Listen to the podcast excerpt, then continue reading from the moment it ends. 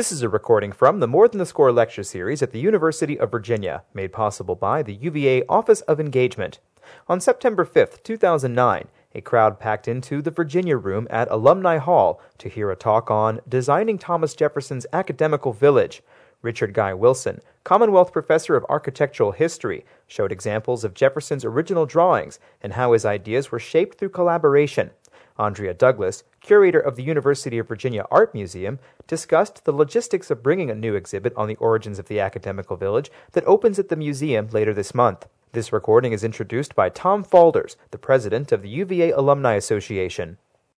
Well, first of all, welcome to Alumni Hall, and thank you for joining us for what is the fourth full season of More Than the Score, but we actually did one a year earlier, so we claim five years.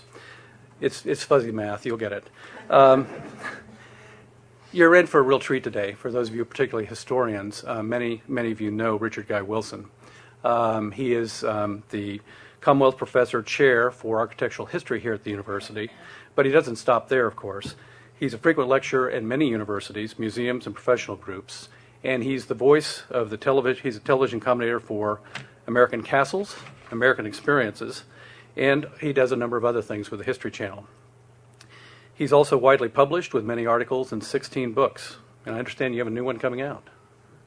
Um, the, he served as lead curator for a number of museums and uh, curator and advisor for a number of museums, including the Brooklyn Museum, Smithsonian American Art, the High Museum, Metropolitan, National Academy of Design, and others, including, of course, our own University Museum. He's received the University of Virginia's Outstanding Professor Award in 2001 and 2007, and he was a Thomas Jefferson Fellow at the Cambridge University in England. So let me ask Professor Wilson to join us to talk about Mr. Jefferson's academic village.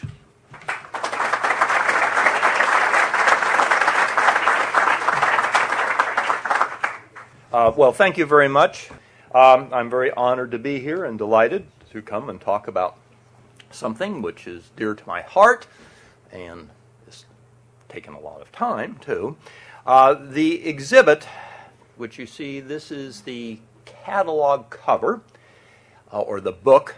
Uh, my understanding is that it is residing, uh, several thousand copies of it are residing maybe about a um, quarter of a mile from here in a warehouse. I have not seen it. It just arrived uh, day before yesterday from China, uh, from the printing in China, but will be available this coming week. Uh, and what it is, um, as you can see, it's revised edition. Uh, this is a exhibit that I was involved with back in 1993 on the 250th anniversary of you know whose birth. Um, and uh, we decided to redo the exhibit. It was a very popular exhibit to redo the exhibit and uh, the book uh, for this year. And so, uh, what you have is a chance to see this. The exhibit is going to be opening a week from today uh, at the Bayly Building of the University Art Museum, which I assume you all know. Uh, and indeed, if you go over there, you will see this sort of activity taking place right now. Well, you can't go over there because uh, it's closed, uh, but we are in the middle of uh, the installation of the exhibit. Uh, and I do want to note that something like this is not just the product of me uh, or a couple names that do get associated with it. It's the product of many, many individuals uh, over many, many, many years. Uh, and while this is very immediate, uh, still at the same time, we also ought to uh, recognize that some of the things you're going to be seeing in the exhibit, it's really rather extraordinary that they survive. Think back to October 1895 and a little event that took place on the lawn and that we have these drawings, that we have this material is really rather extraordinary. Um, and that there are also, I should note, that there are uh, many other historians uh, who've been involved with this over the years, and I certainly want to acknowledge uh, some of you may have recognized the name F- Sidney Fiske Kimball. Uh, Mr. Kimball designed the big building right across the street, Memorial Gym, uh, and he is really the first scholar of Thomas Jefferson's architecture and uh, founded the architecture program here uh, at the university. Uh, but in any event, uh, this is what's going on over there, been going on over there the past week. At the same time, and to um, make a pitch for something else, we have another exhibit that will be opening on um, September 14th over at uh, the Harrison Small Special Collections Library, which is there on the left. Uh, another exhibit that I have done, uh, which takes the story of the university's architecture from 1826 up to tomorrow, uh, we hope, uh, and what has happened to the university. Uh, in those ensuing years. And this is an exhibit that is going to be showing original architectural drawings. Part of the reason for it is that this year is the 100th anniversary of Carr's Hill. Uh, of the President's House. It was completed and first occupied by uh, President Alderman uh, back in 1909. Uh, that is a drawing uh, for it right there. Um, and this is one of the reasons why we decided to do so much focus on architecture. In this other exhibit, and I really urge you to go take a look at it, uh, you will see things that, well, aren't particularly Mr. Jefferson. Uh, for instance, on the right, this is Brooks Hall, uh, the original uh, Natural History Museum here at the university. Uh, which, as you know, uh, stands uh, a little bit east of the rotunda. And we also take up things which, um, well, for instance, this rather ungainly annex to the rotunda, why this happened.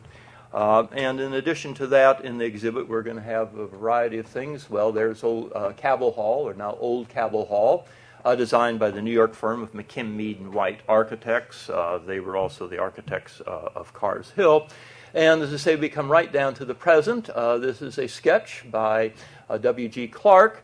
Uh, who teaches in the architecture program, and this is a sketch for the, re- the recent additions, opened about a year ago, uh, to Campbell Hall, uh, to the architecture school.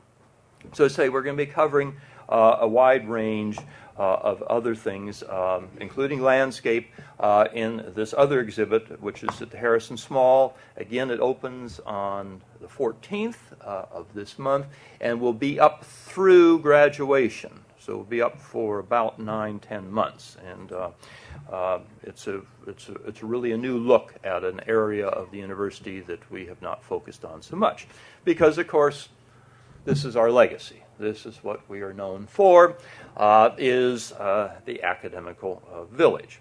Uh, and indeed, uh, it's rather interesting. I was just noticing uh, just a few minutes ago out here in the hall that back in 1937, Life magazine, brand new Life magazine, did an article on the most beautiful university campus in America, which was the Univer- University of Virginia. Um, I assume that most of you have some sort of acquaintance with this, so I don't need to explain, which uh, sometimes I have to do to other audiences, uh, that the scheme that we uh, see here of, of course, the uh, of, of course, of the lawn uh, and of the flanking pavilions and the dormitory rooms, the gardens that are behind, and then the ranges and the hotels which are located out here, and of course, capping the whole thing, uh, the rotunda. Uh, and it is, it's a very iconic uh, view. Uh, on the right, this is a, about um, 1822, uh, a plan done by uh, John Neilson, uh, who was one of Jefferson's master craftsmen, and indeed we might say, I think today, an architect in his own right, who did this. It was ultimately printed by a, an engraver by the name of Maverick, and hence it's known sometimes as the Maverick, sometimes known as the Maverick plan. Uh, this is what we all think of. This is what we all think of. This is what we all know. And one of the things that we are attempting to try and do in the exhibit is to show that this is the product of a very long process. That the university, the way that we know it today, didn't start out this way at all in Jefferson's mind. Uh, indeed, it is something that evolved over time, and that's one of the things that we're attempting to try and do uh, in the exhibit. There's a number of different themes that are in it, and I'm not going to try and uh, outline every one of them. Uh, here, I've only got about 25 minutes, um, and the exhibit um, is a little bit more complicated than 25 minutes. Uh, but one of the things that we do take a look at, of course, is what preceded it. Uh, what were some of the origins, some of the sources? All architecture is to some degree autobiographical, just as all art is to some degree has something of us in it. Now, it may not have very much, uh, it may be very abstract, uh, but there is something that is personal in every work of art, whether it's a poetry, whether it's a novel, whether it's a painting, or whether it's architecture. And I think that this can be said very much about the University of Virginia, because this is where, of course, Jefferson attended his, had his collegiate experience between 1760 to 1763. I assume you've all been to Williamsburg. Does anybody dare not say they've never been to Williamsburg? Uh, but of course, uh, this is the Wren building that sits at the end of the Duke of Gloucester Street. The other end is the, um, uh, the Capitol, or the old Capitol, the colonial Capitol.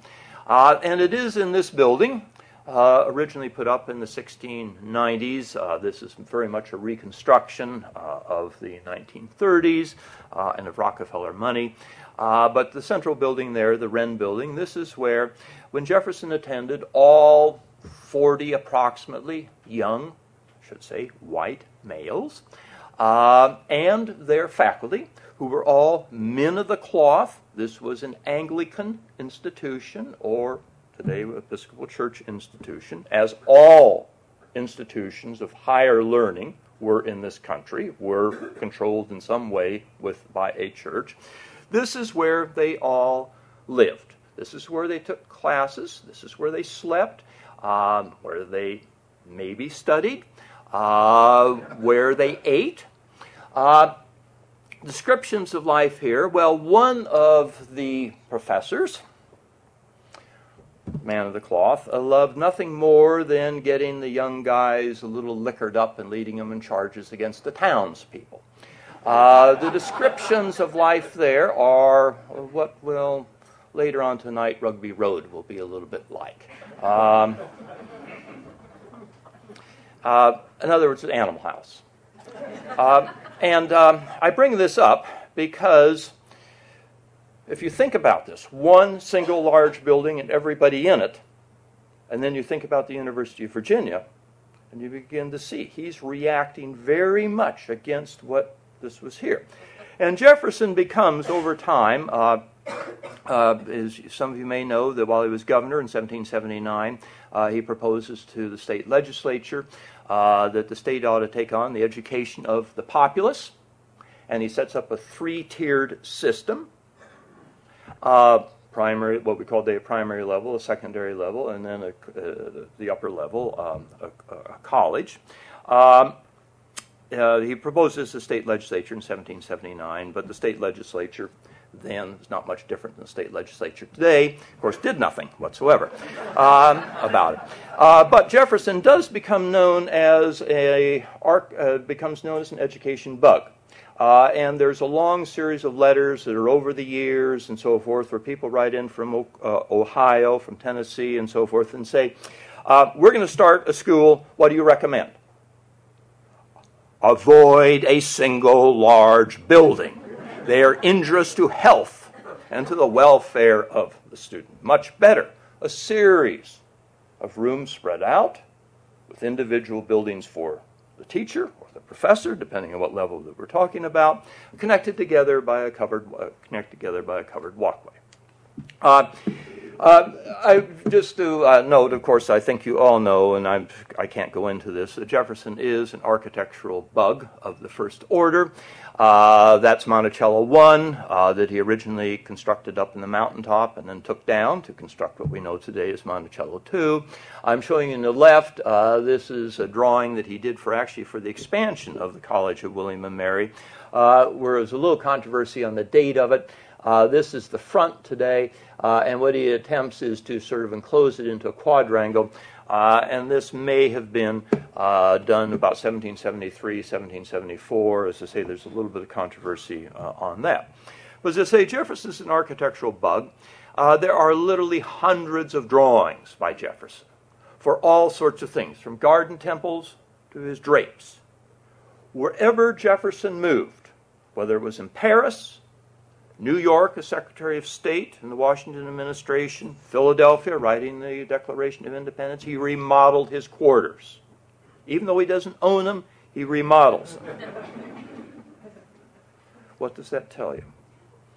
Well, obsessive, maybe, uh, but also it says that he is passionate about his surroundings and the way it is that he lives. And the way that he gets a lot of his ideas, some of them do come from travel. He spends uh, five years uh, in Europe, uh, principally in, in, in, France and in Paris, uh, as the American ambassador. Uh, between 1784 to 1789, uh, but also gets his ideas out of books such as this. This is one of his most favorite. Here are some more books. And it's out of books like this that he does learn a lot about architecture, about the hierarchy of the orders. There is a hierarchy in this. And if you think about the lawn for a minute, it's going to appear over there. Now, to come to what we're going to be seeing, also be seeing in the exhibit, you will have a chance to look at drawings that, as I say, are rather remarkable, that they survive. And you can also see ideas being worked out. For instance, this drawing right here is one side of a sheet of paper. And if you look down to this corner right down here, and you see it's over there. It's one side, it's two sides of a single sheet of paper. Uh, and this is by Jefferson. Uh, and this brings up a very good point that uh, paper was not the disposable commodity it is today. It was a very, it was expensive. Paper was still an expensive sort of a thing. Uh, and so you can see that he is, uh, in his own way, uh, attempting to make use of attempting to make use of things. In the case of this here, um, in, 18, uh, in 1812, a group of uh, individuals here in town, uh, one of which was a nephew of Jefferson, had uh, come up with an idea that they wanted to start a local academy. Uh, and they were holding a meeting in April 1814 downtown in the old Stone Tavern, which no longer exists but um, is essentially on Market Street. Uh, there's a historic marker up there. they were holding a me- meeting in April, um, and one of them looked out the window and there he was riding by. Hey, come, come on, get in here. Uh, and he came in, and of course the inevitable happened. He took it over. Uh, he took over, took over the scheme. Uh, and what he does in the next couple of months is he comes up with this scheme here, uh, and it's labeled 257 yards in the center. And as you can see, these are the dormitory rooms, these are the pavilions, and it's around like this. And over here, he's working out the dimensions and so forth on it. Uh, and then, as I say, on the other side of this, he has what we would call uh, this is the other side. This is on graph paper, and this is what he liked to use. He discovered this when he was in Paris uh, and uses this for dimensioning out uh, his drawings. Uh, and uh, what you have up here is the elevation or the facade of one of these pavilions for the teacher, and then the facades for the dormitory rooms here down here. This is the ground floor plan. As you can see, it's a covered walkway. Uh, and then you have your rooms that are here with the fireplaces. Uh, this right here, ground floor, this is the teaching space right here. Uh, the student comes in, uh, like right here. Uh, this doorway right here uh, goes upstairs to the second floor, and this is where the professor or the teacher, uh, in this case, is living. Uh, this right here, this is a walkway back to a potty that's right there, and there's also one that's back here. And this is the beginning point. And if you think about it, of course, this in comparison to what we have over there today, it points out that things happen that there's evolution that happens, that this is an initial scheme. This is something that he's been floating around in his mind for years, and now he's putting it down. And of course, this 257 yards here, 257 yards is what? How many football fields? That's the way we measure things, right, nowadays, right? Yeah, two and a half football fields. Okay, how far across is the lawn today? 186 to 190 feet from one side to the other. So the point is that from 257 yards. Now this would have been great if these if we had been located out in Iowa or someplace like that. Uh, no, but you know had a big flat plain or, were down in the Piedmont. Uh, but I'm excuse not the Piedmont down in, um, uh, down the Tidewater. Uh, but up here in the Piedmont, this is a little uh, this is a little problematic. But this is in other words this is the idea that has been floating around. So my point is, is that you can see here, and this is, I think, one of the important things about exhibitions and so forth, that you can see how things occur. We also, you will be able to see that he asks for advice. For instance, this is a letter here uh, that he writes to Dr. Thornton down here is dated up here, Monticello, May 9.17. Dear Sir, uh, Dr. William Thornton is the first architect of the United States Capitol. He was the fellow who was the initial architect of the United States Capitol. He won a competition. He was a buddy of Jefferson. Um, and he was the architect of the United States Capitol up until 1807. Uh, in 1807, he'd had it working with Congress, and he quit. Um, that's not too under, uh, uh, you can understand that. Uh, but in any event, here is Jefferson writing to him, and what he says in this letter is that we're beginning a university down here. Uh, would you give me some suggestions? Would you give me some suggestions? And here he writes, here's a sort of a rough sketch by Jefferson. It says grass and trees. And see, it's still this big open sort of a thing right here. In this letter, he says that he wants the fronts of the pavilions to be specimens for the architectural lectures. The architectural lectures. In other words, that he wants this to be a learning environment. The environment is much a part of the learning process as me blabbing away in the classroom. Uh, Thornton writes back, uh, this is his drawing right here uh, that he sends back, or his is actually a watercolor. We have this in the exhibit, and you can see this is where the cornerstone is laid in uh, 1817.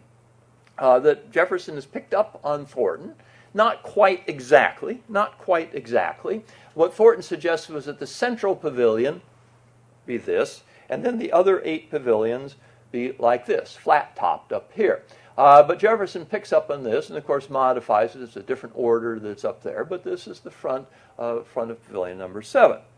Um, he also writes a letter off to this guy. Uh, Mr. Latrobe was English born, though his mother actually was American. Uh, he had, uh, was an architect in England before he arrived in Norfolk. Uh, in 1795. Uh, he practiced in Richmond for a few years before making his way up to Philadelphia.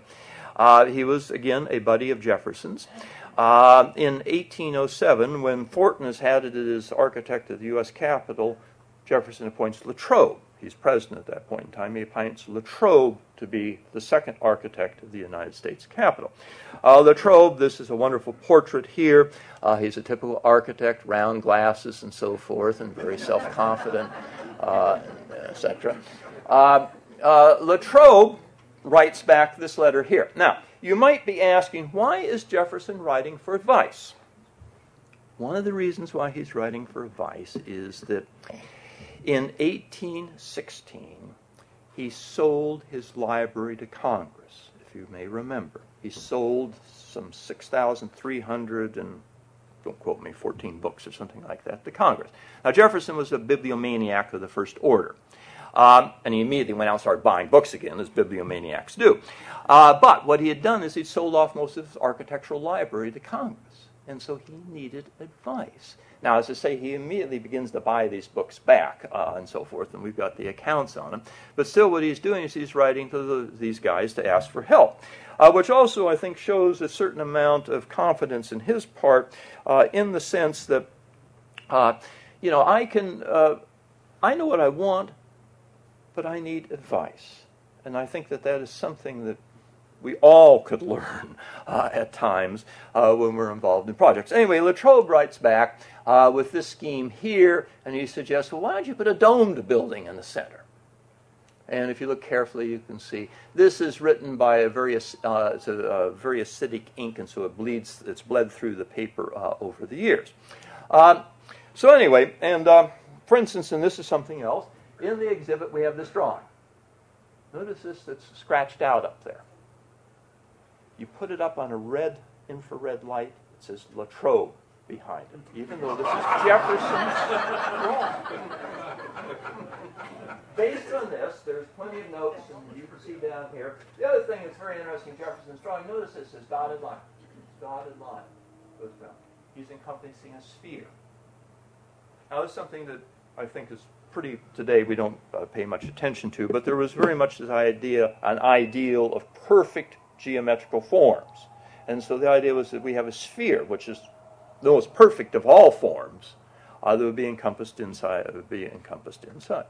Uh, does this mean here uh, that Latrobe is the architect? Well, yes and no. still, Jefferson is the guy who's making the decisions. He does the drawing. Here is the section, and notice again, he's drawing in a sphere here. This is Jefferson's section. There's the library up there, classroom, so forth down here. But what is very, very fascinating is this drawing is up at the Massachusetts Historical Society in the Jefferson collection up there. It's Jefferson.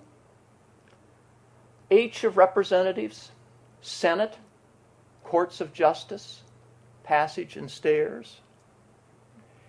In 1791, Jefferson made a proposal for the United States Capitol to Washington. Washington didn't accept it. They went on and got Thornton to be the architect, but this is his. What Latrobe is doing, which is something that, in a sense, we all like, is he's saying, well, you know, you had a great idea way back there. Here it is. Use it again, in a sense. He's giving back Jefferson, because Jefferson had a dome bug, if there ever was a guy who was had a thing for domes. Uh, it is Jefferson. Uh, there is also an exhibit, and very, very briefly here, just to show. Uh, there is in the Jefferson drawings here, there is this drawing. As you can see, it's a sort of weird thing. It's by Jefferson. There it is. Uh, uh, the rotunda up there. It's just one side of the lawn. He just has four pavilions in. It's a long story about shifting numbers of pavilions and so forth and, and that type of thing, which I won't go into. Uh, but it's cut out. And, you know, for a long time, sort of scratched my head or myself and my students scratched my head, what the heck? And then as we began to look around, we found this. Well, we shoved this in.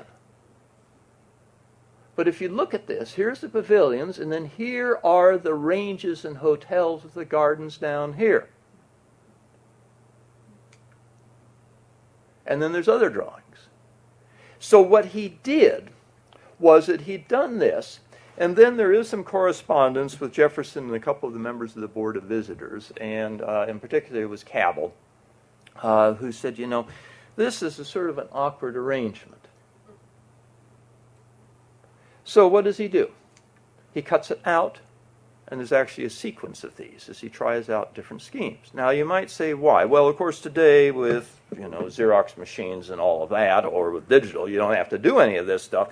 But here he is. He's an 80-year-old individual that has broken both of his wrists doing these laborious drawings. Well, I'm not going to redo the drawing. I'll cut it out and so forth uh, and redo it this way. So again, you get to get investigate the methods of work. Uh, there are also the drawings for uh, the different pavilion fronts. Uh, these are on both sides. This is the graph side. Here is an elevation in the plans. On the back, if you look at these closely, he's figuring out the dimensions. He's figuring out how. Somebody's got to figure out how many bricks you're going to have for something like this. Uh, the sources, for instance, pavilion number two. Here he writes there the Ionic of Fortuna Virilis. This is a plate out of Palladio. Palladio is one of, I showed a cover a minute ago, is one of his favorite books. Uh, and you can see that he's adopting certain elements, certain elements of this for the front of this. This is very interesting.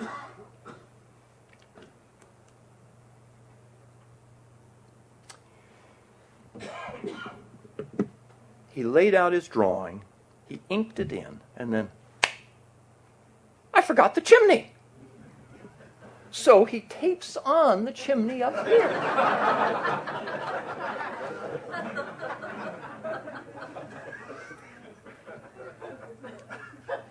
uh, construction. Construction. This is something that we've really added to the exhibit this year. Uh, going into some of the drawings by Jefferson, this is a scheme for the um, uh, for the rafters, uh, for uh, uh, the rotunda. It was a wood truss type of a scheme. Uh, that's a plate out of a Frenchman by the name of Fréart de Chambray, uh, who had done a book uh, about how you construct wooden domes. Uh, and indeed, all American domes, with the exception of the U.S. Capitol, were basically this wood truss type of domes back then. We just simply didn't have the technology to do it.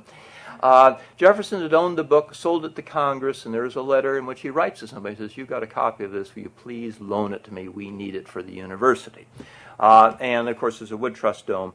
But what is in particular, and you will see, uh, we had some of this in the original, but we have added to this very, very extensively. We have a list now of about 400 individuals who worked on the construction. And in some cases, we can figure out what they did, as you can see here. I'm not going to show you all of these, uh, but this is something that is in particular uh, is extremely uh, important. And one of the things is, and as I say, we've got about 400 individuals here. I've only been able to locate a portrait of one of these individuals. That is it. Of this 400, their names just appear in the proctor's records, being paid for doing this and that, and then they sort of just disappear. They just sort of disappear. And one of our hopes is, and we've set up a blog on this, uh, is that we might be able to discover a little bit more, because of course this is essential in the construction of anything. Uh, and then we are, have tools that they might have used and so forth, of, uh, might have used for this. Um, anyway, these are just a couple, a few of the highlights and so forth uh, of it. Uh, the way that this, this uh, rather incredible uh, ensemble uh, came into being, a product of many, many, many different years completed. And then, of course, uh, buildings, they're a lot like us. We age, we change. Uh, institutions change, methods of instruction change, so forth. Um, and so there is the further history of the university, as seen in this view from the mid 1850s, uh, of this big annex that was put on, um, so forth. Uh, but what it does, I think, Anne does uh, point out, and of course, this is what he specified, uh, Mr. Control, right to the very end. Um, this is what I want on my tombstone this, nothing more. I think that if any of us got to be, um, what, a governor, secretary of state, president, you might put that on your tombstone, but nope, don't put that up there. This is what he wants there. And you can read it in a number of different ways uh, two political statements, um, and an institution, or also an architectural statement. Thank you very much.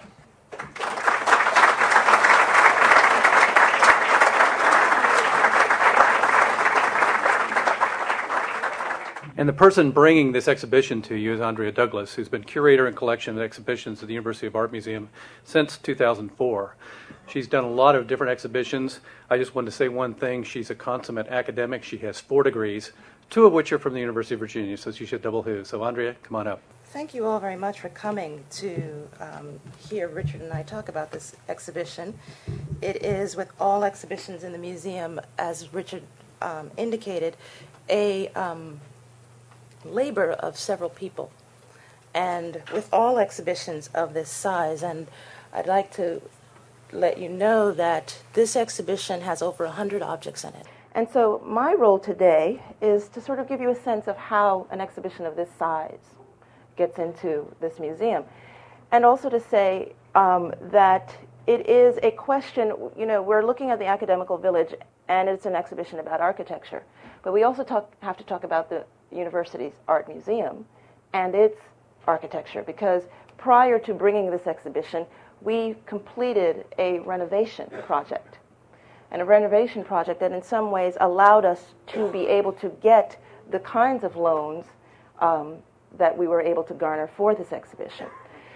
The museum, for a very long time, until August 14th, and I want to reiterate this date, August 14th, because we finished our construction of or renovation of the museum on the 14th, and we're opening this exhibition one month later, almost, which is a feat in and of itself because um, part of bringing an exhibition like this to the museum has a lot to do with design.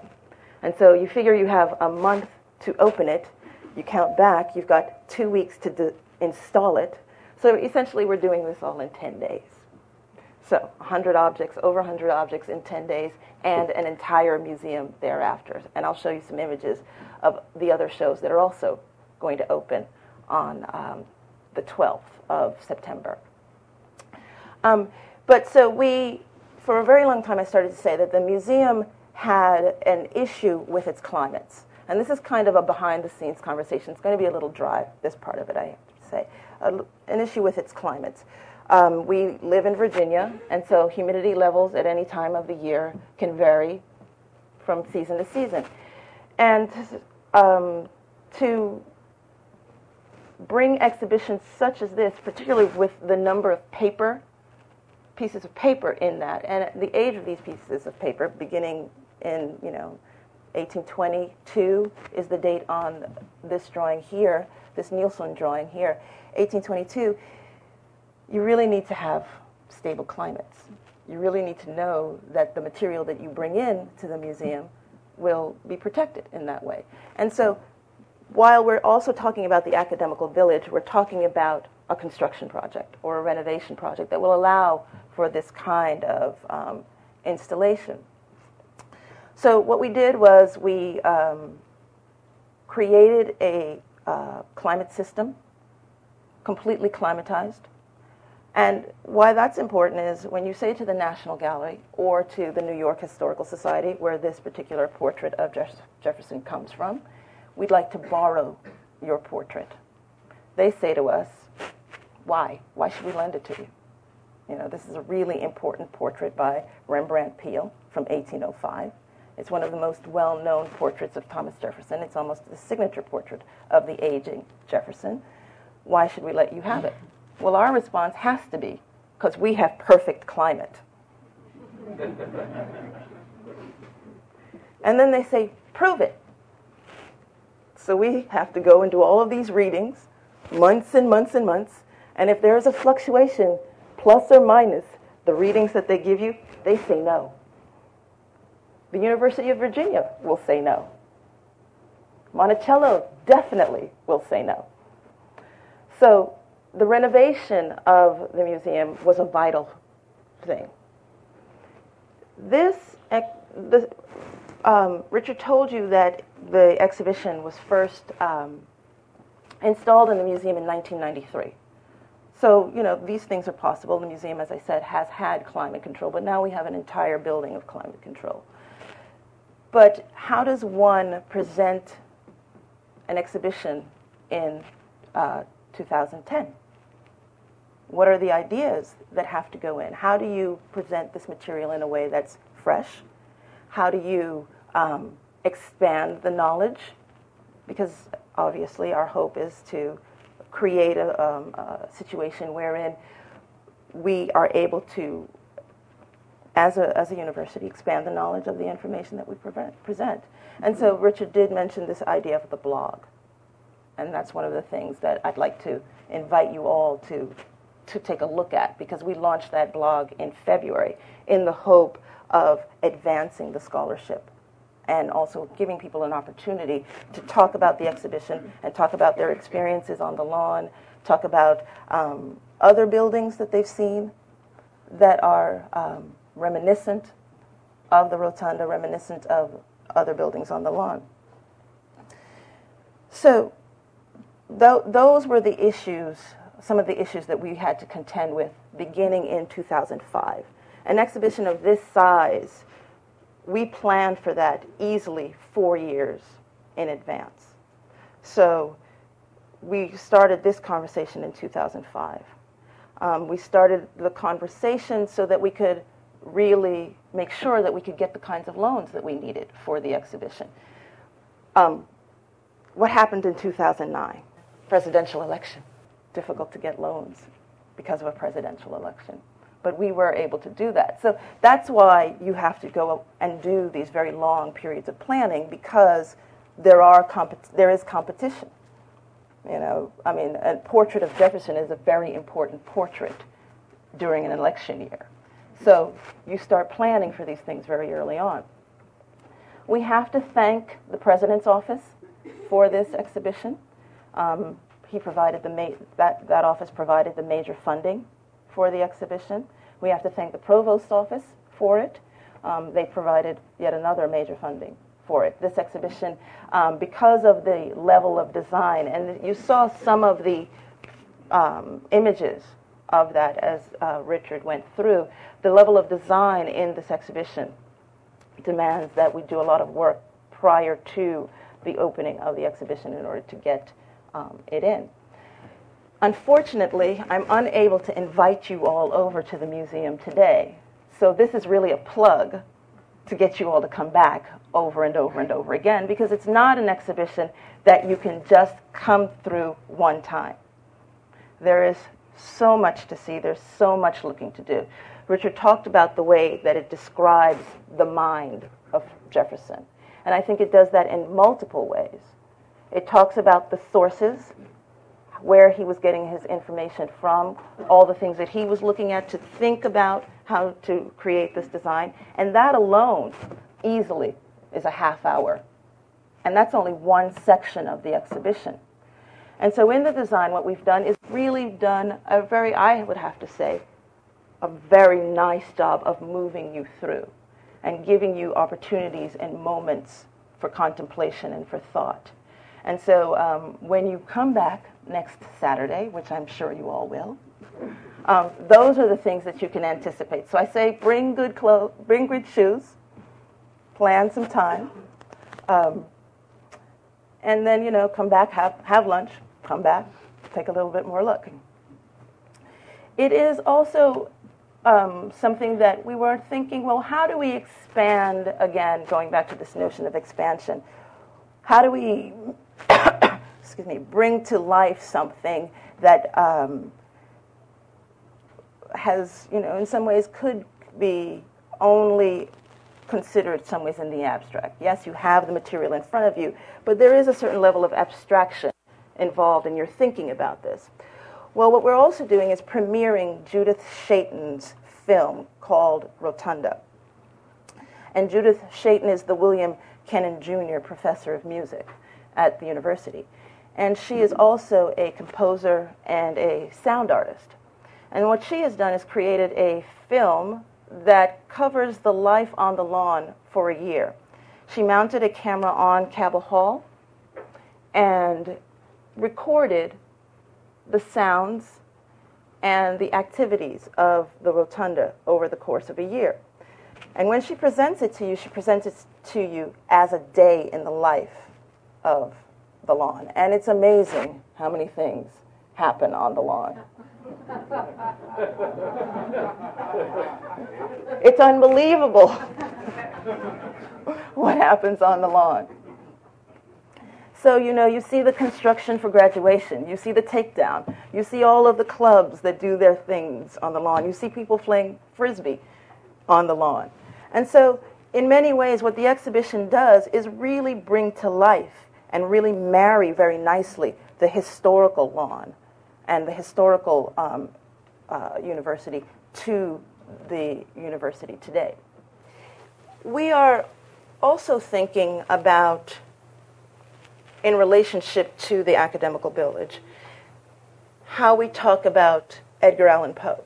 We're celebrating this year an, another anniversary, and it's the 200th anniversary of Poe's birth. And for those of you who were here last um, spring, um, the library did a very extensive exhibition on Poe. And Jefferson's relationship to Poe is that Poe is one of the first people to live on the lawn. So we're doing an exhibition that is of um, modern artists who are um, inspired by Poe's writings. And so the exhibition includes, for instance, a portrait of Poe by Felix Vallotton, which is this portrait here on the, the left. But portrait of um, Vallotton there, and in the middle, a portrait, a self-portrait by Alice Neel um, after Poe's um, The House of Usher. And this is a portrait that is in an artist book that was produced posthumously. And then a um, lithograph by um, Odilon Redon, um, also from the 19th century, that really expands the ideas of Poe and gives you a sense of the influence of Poe on, on, modern, on modern art. And that will be in the gallery just adjacent to the academical village. So once you've spent two or three days looking at the academical village and you've come back for that fourth visit, fourth football game, you can then go into the expanding eye and um, experience that exhibition. We're also doing an exhibition of abstract photography. This is one that I'm curating, and it's an exhibition from of work from 1970 through the present. And what you're looking at on the left is a work by John Baldessari, and on the right, a work by Wolf, um, Wolfgang Tillmans um, from 2006. And so this exhibition gives a broad view of abstract photography and explains what is abstract photography and why that's different from fine art photography. And we're also focusing on our permanent collection. Um, this is a work from, by Frank Stella on the left and then Frederick Church on the right. And Church also has a relationship to Jefferson because this is the a portrait of, image of the natural bridge. Um, um, we are working with uh, the Kluge Ruhe to bring some of their larger objects to the museum so that people get an opportunity to see this very important collection. It's one of the largest important largest collections of Aboriginal art in the world. And this is housed at the university. Um, do you all know where Kluge Ruhe is?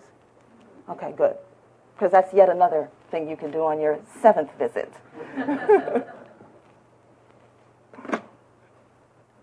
and on the left is a, a work by Willard um, Midgette. It's a very large 170 inch um, painting from 1973.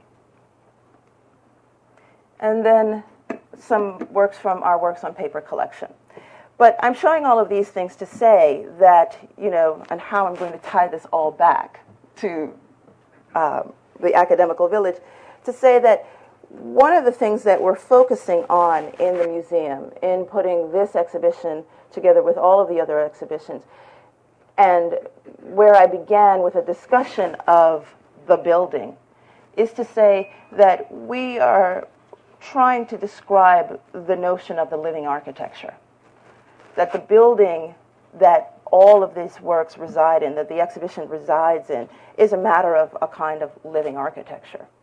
And that when you walk through Jefferson, the academical village, that and are able to very much understand through issues of design, um, issues that allow you to physically understand the, the thinking behind the development of the lawn, and then further extrapolate that to the thinking behind the development of an exhibition, and further extrapolate that to the building where these um, materials reside, you get a very clear sense of a kind of architectural program at the university and the way in which um, things move from one idea out to another.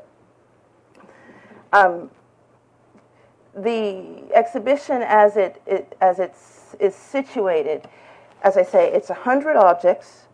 It includes tools, so you get a very clear sense of the objects.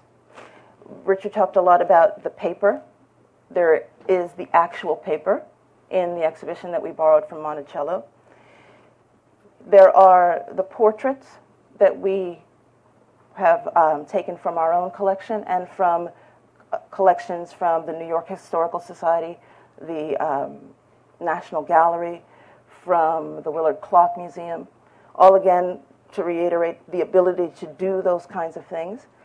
Um, there is a sense of the original governance of the museum, of the university, portraits of the Board of Visitors, and then finally the notion of the lawn itself, the living lawn, the life of the lawn. And I think as we're thinking about the building and itself, this is the kind of ideas that we're trying to put across this year. Um, I've provided for you the museum's calendar that describes all of the things that we're offering. Um, on Saturdays, beginning in October, we will be offering, October 17th, we'll be offering specific lectures associated with the exhibition by scholars around the university. Richard will be doing one, of course, but uh, the director of the museum, who's a Palladius scholar, will also be doing one. And we'll have other people from Monticello also um, giving lectures about the exhibition. So there's opportunity for consistent and constant learning um, through uh, the programs that we're offering. And if you're here on the 13th of October, Richard will also be doing yet another lecture about a lunchtime talk. So you can bring your lunch and come to the museum and hear him discuss very specific ideas about the exhibition. So, thank you.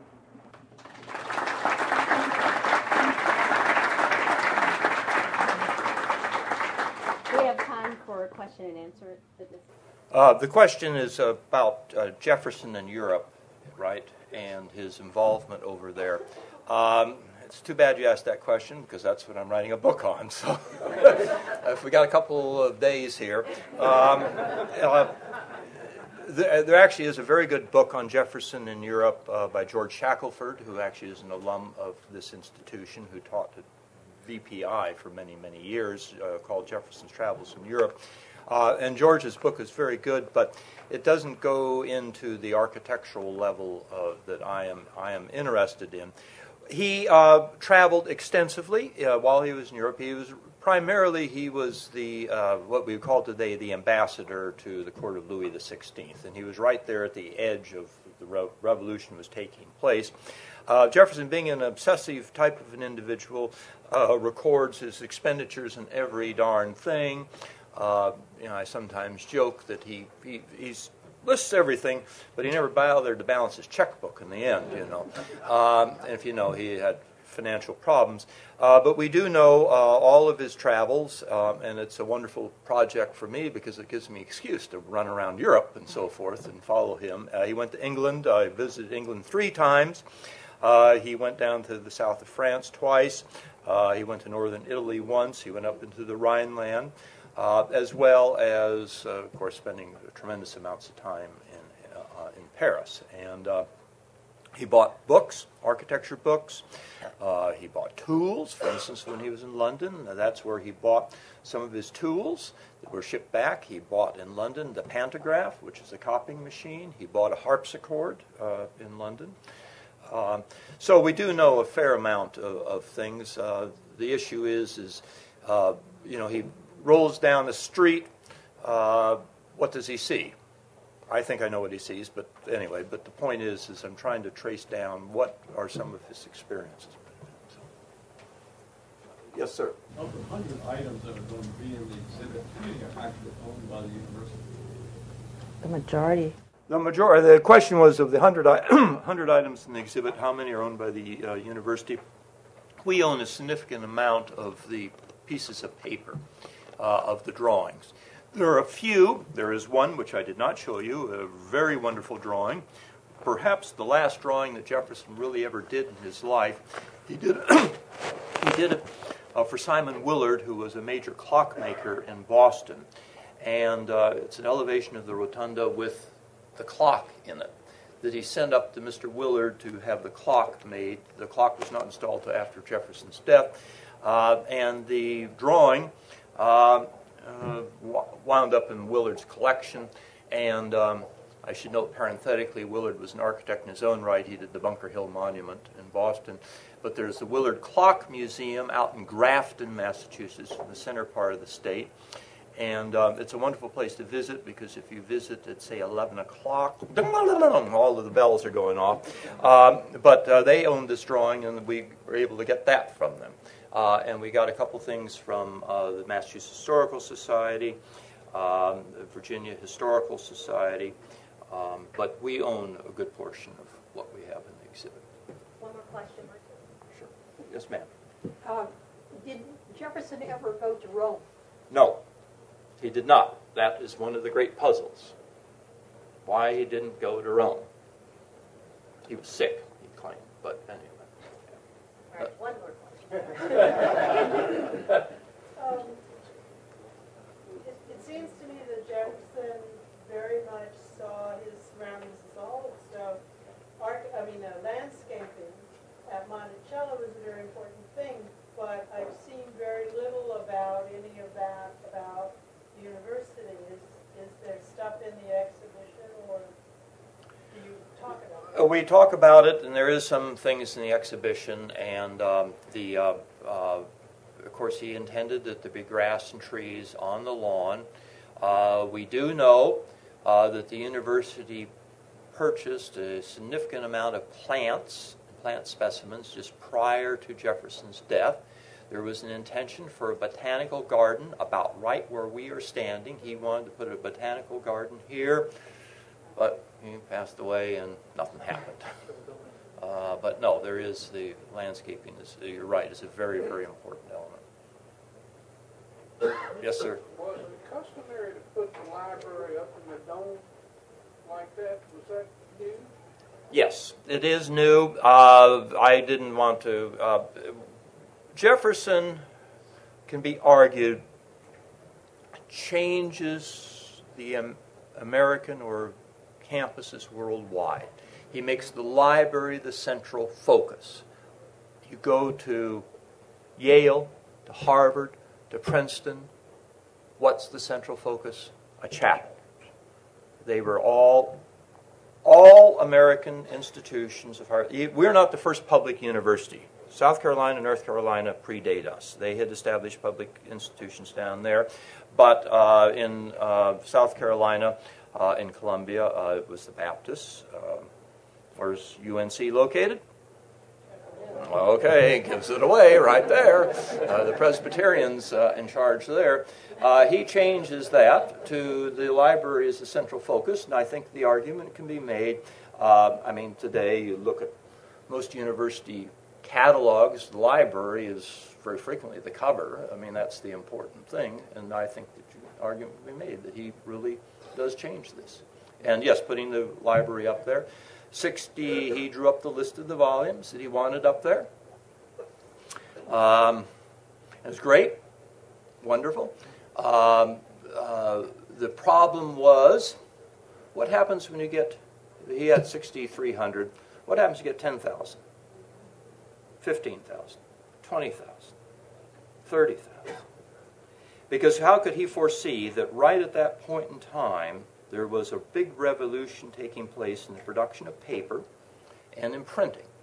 And not that you got the toss away book that we have today, but you all of a sudden got plethora of books being produced that just begin in the 1820s. I mean, you know, we think of Gutenberg in the Bible, but there's a big revolution in the early, uh, about 1820s, 1830s, as far as book publishing that changes the entire complexion. And all of a sudden, what do you do? You've got this confined space. Uh-huh, you got a little problem there. And so, uh, a circle is never a very good idea for a library uh, because you can be guaranteed that any library that you complete is outmoded by the second that it's done.